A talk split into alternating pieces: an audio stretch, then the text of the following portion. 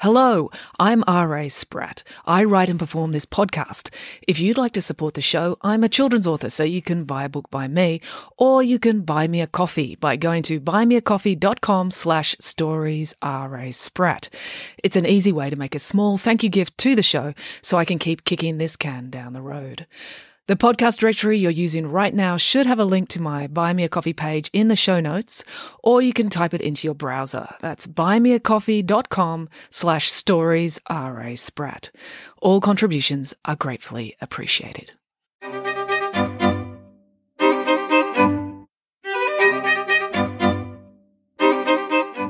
Hello and welcome to Bedtime Stories with me, R.A. Spratt.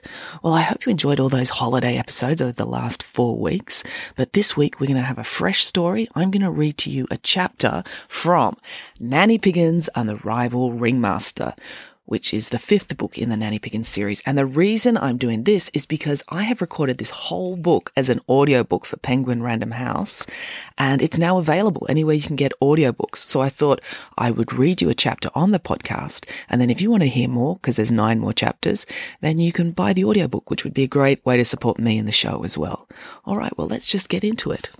Okay, so I'm going to read to you chapter seven, Boris the Big Star. Here we go.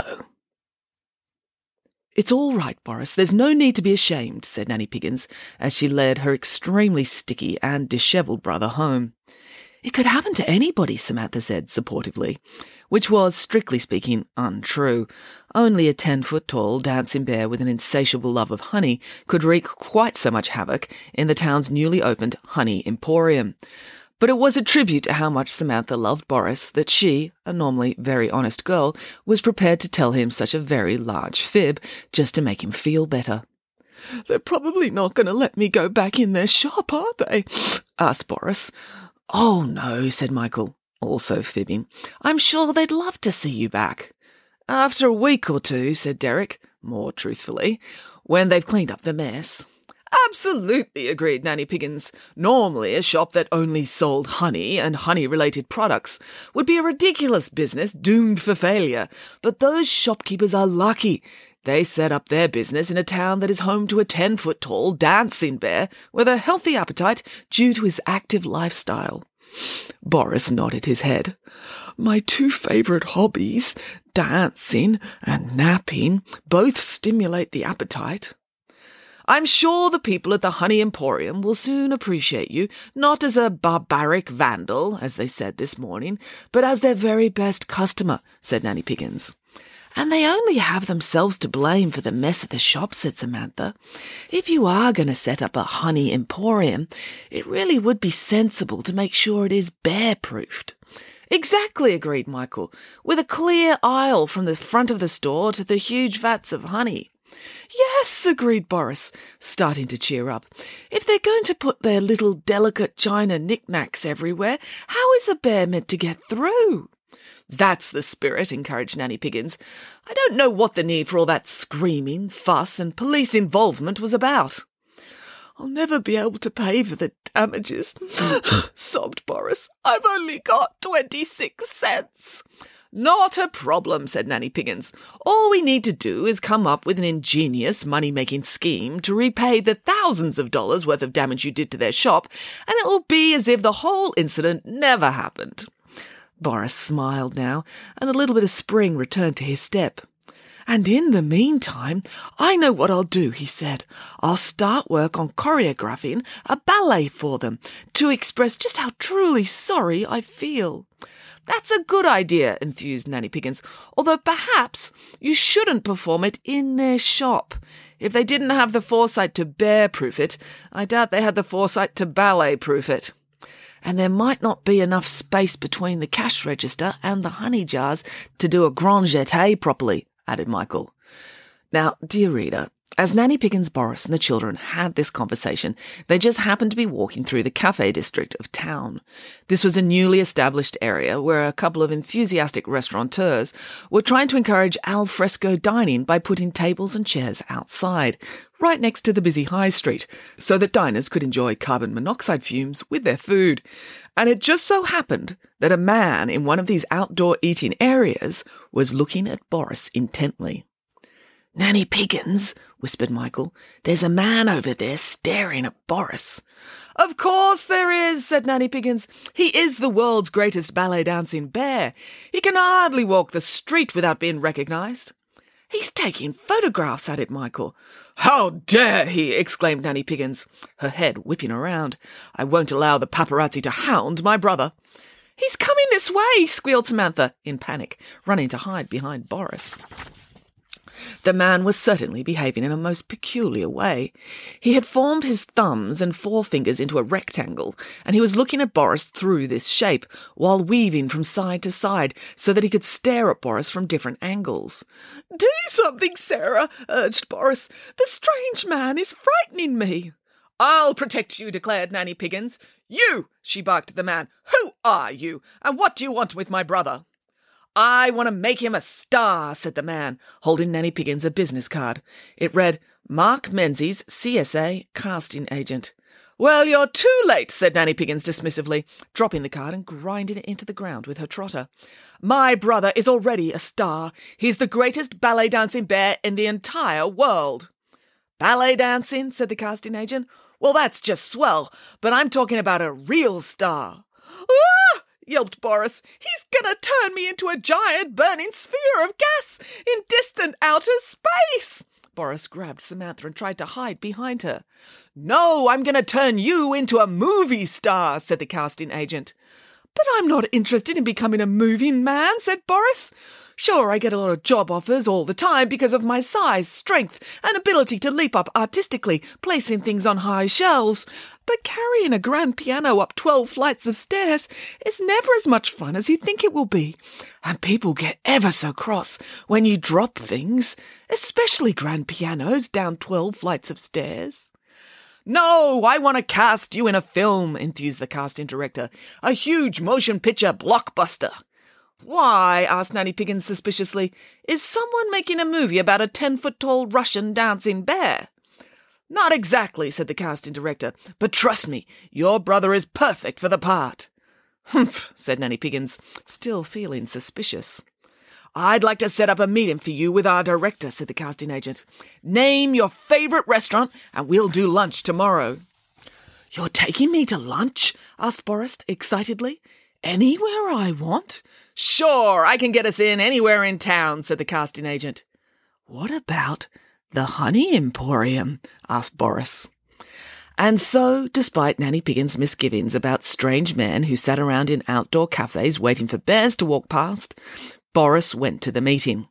And somewhere between draining the second and third 100 gallon vats of honey in the shop, he signed a contract agreeing to be in a film.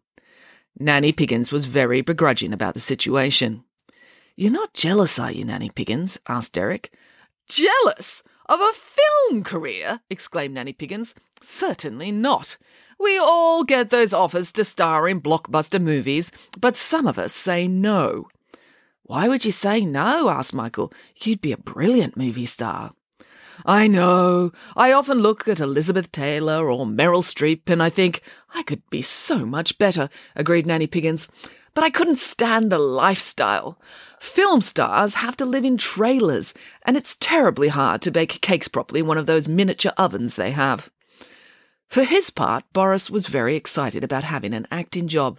He started behaving as he thought an actor should, by wearing a purple cravat and blue silk smoking jacket, then walking around the house enunciating all his words very clearly. He could not wait for the script to arrive so he could practice his actual lines and not just stand in front of the mirror practicing looking handsome and debonair. Although, having worked on it eight hours a day, he was getting to be very good. A week after he was offered the part, and just three days before he was due to start shooting, the script arrived. Boris ran through the house with it, squealing, The script is here! The script is here! They all gathered around in the living room to read it together. What is your character's name? asked Derek. According to the slip in the envelope, I'm playing Wantha, said Boris proudly. Wantha? said Nanny Piggins. What sort of name is that? Perhaps it's set in an exotic foreign country where Wantha is a common name for dashing handsome bears, said Samantha. Let's flick through the script and find your line, suggested Derek. They flipped through for some time before they came to Boris's first line, and when they found it, it was not exactly a moving soliloquy. Ooh, read Boris. What does that mean? asked Nanny Piggins. Look, here's your second line, said Michael, pointing it out on the next page. Ah, wailed Boris, trying to get in character. Is this film in Italian or something? asked Nanny Piggins. The other characters' lines are in English, said Samantha as she scanned the page. Look, here's your third line, and it doesn't look much better, said Nanny Piggins. practiced Boris. Perhaps you're playing someone with a speech impediment, said Michael. That's good. It means you're more likely to win an Academy Award. No, wait a minute, said Derek, who had taken the script and was reading it from the beginning. This film is set in outer space. He is going to turn me into a gaseous sphere, panicked Boris. No, said Derek. You're playing an alien, a Branthod from the planet Snushu. Everyone sat and thought about that for a moment. I'm not sure if I should take this as a compliment or not, said Boris. Oh, I think you should, said Samantha.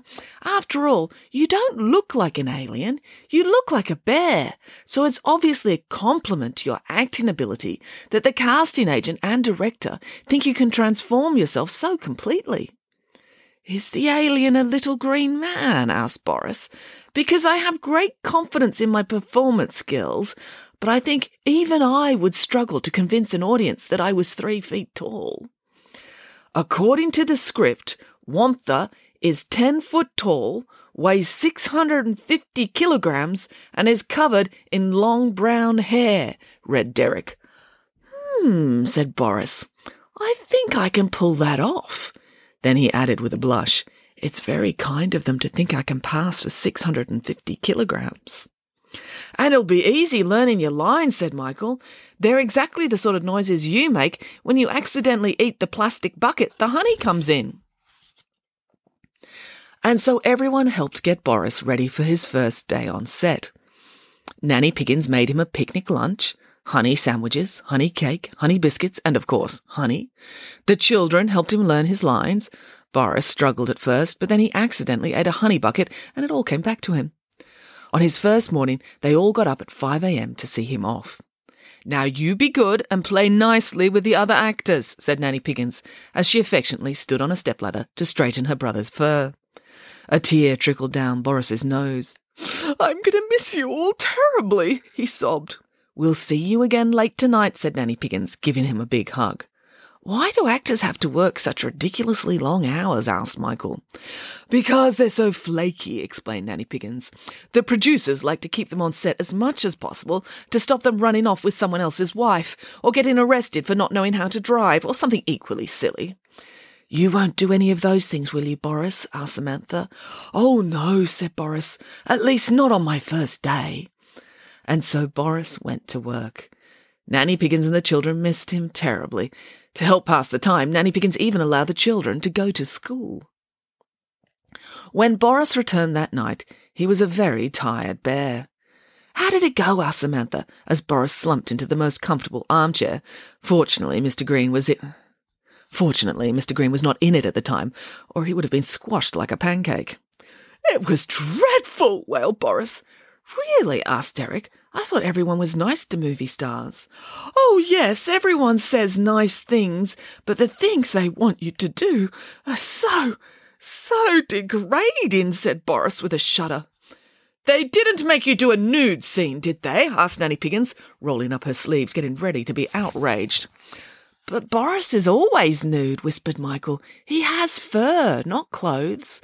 Still, it's the principle of the matter, said Nanny Piggins. He's a young, impressionable bear. No, I didn't have to put on clothes, then take them off, admitted Boris. But there were other terrible things they made me do. Boris held his paws over his face from shame. You can tell us, Boris, said Samantha kindly. We won't judge you. Boris peeked through his paws. Tears had already started to well in his eyes. I had to stand there under baking hot lights, doing the same scene over and over and over again, he explained, while the camera was on one actor, then the next, then the next. And when it came to be my turn to be on camera, well, Boris sobbed, they were rude. What did they say? demanded Nanny Piggins. They said Boris stopped to sob a few times and blow his nose on a handkerchief. They said that I should stop doing pirouettes and just say my lines, wept Boris. Why were you doing ballet moves? asked Derek. It was such a dull scene, said Boris. They were talking about the ultimate destruction of the universe and the fight of good versus evil. But it was just a bunch of people standing around, yup, yup, yupping. I thought if I added some beautiful movement to the scene, it would stop the viewers getting bored. Which sounds like an excellent idea, agreed Nanny Piggins. But the director said that I was playing a Branthod, and the Branthods don't dance, continued Boris. No, exclaimed Nanny Piggins. That's what I said, said Boris. I said, Are you sure? If not ballet, then what about tap or tango or the cha-cha or that funny type of Scottish dancing with the swords? But the director said, no, Branthods don't do any type of dancing at all. That's terrible, said Nanny Piggins. That's what I said, said Boris. I never would have agreed to play the part if I knew that Branthods don't dance. Nobody would be able to look at me for a second and believe that I couldn't dance. Absolutely, agreed Nanny Piggins. You have the body of a ballerina. So did you quit? asked Michael. No, because at that point we stopped for lunch, said Boris. They'd laid out a table full of sandwiches and baked goods and snacks that were delicious. But after finishing my meal, I looked up to see the whole crew and cast staring at me. Why? asked Nanny Piggins. Apparently, that was not my lunch, explained Boris. That lunch was for everybody to share.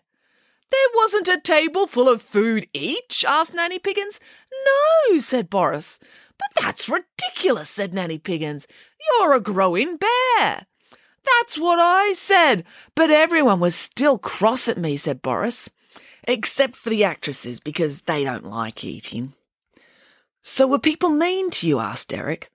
Well, they looked like they were going to be, said Boris. So I went and hid in my trailer. And when I got inside, I remembered the packed lunch Nanny Piggins had made for me, and I ate that to cheer myself up. Very wise, said Nanny Piggins. But then, when they called me for my next scene, the door of my trailer had shrunk and I couldn't get out, explained Boris. The door had shrunk? asked Samantha. What other explanation could there be? asked Boris. The children were too polite to point out that he may have gained some weight from eating enough food to feed fifty people, then a large suitcase full of honey enhanced baked goods.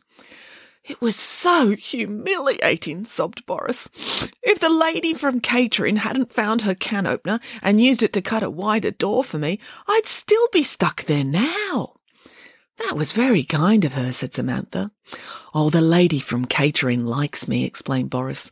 She says I'm the first actor to appreciate her food. Then did you quit? asked Michael. Well, I tried to, said Boris. I went to see the producer and I told him how I felt and I wept a little. But instead of saying, That's all right, Boris, he got angry with me. No, exclaimed Nanny Piggins.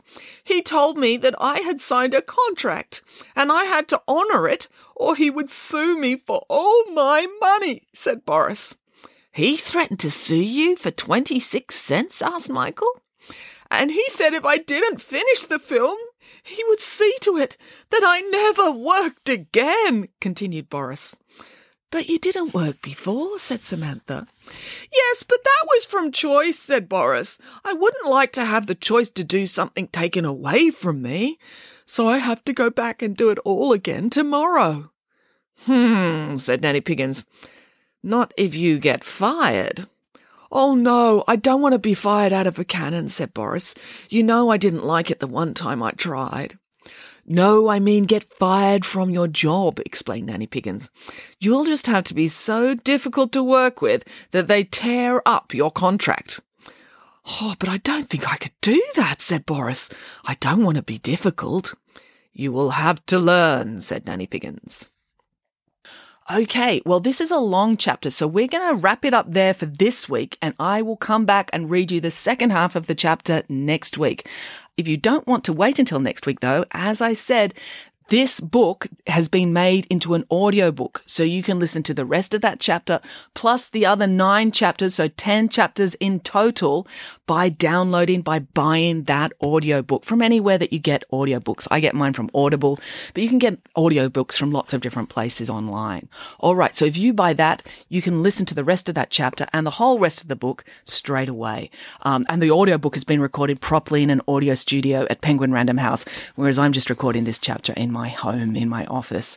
So anyway, um, if you don't buy the audiobook, that's fine too. I will read you the rest of that chapter next week. Okay, that's it for now. Until next time, goodbye.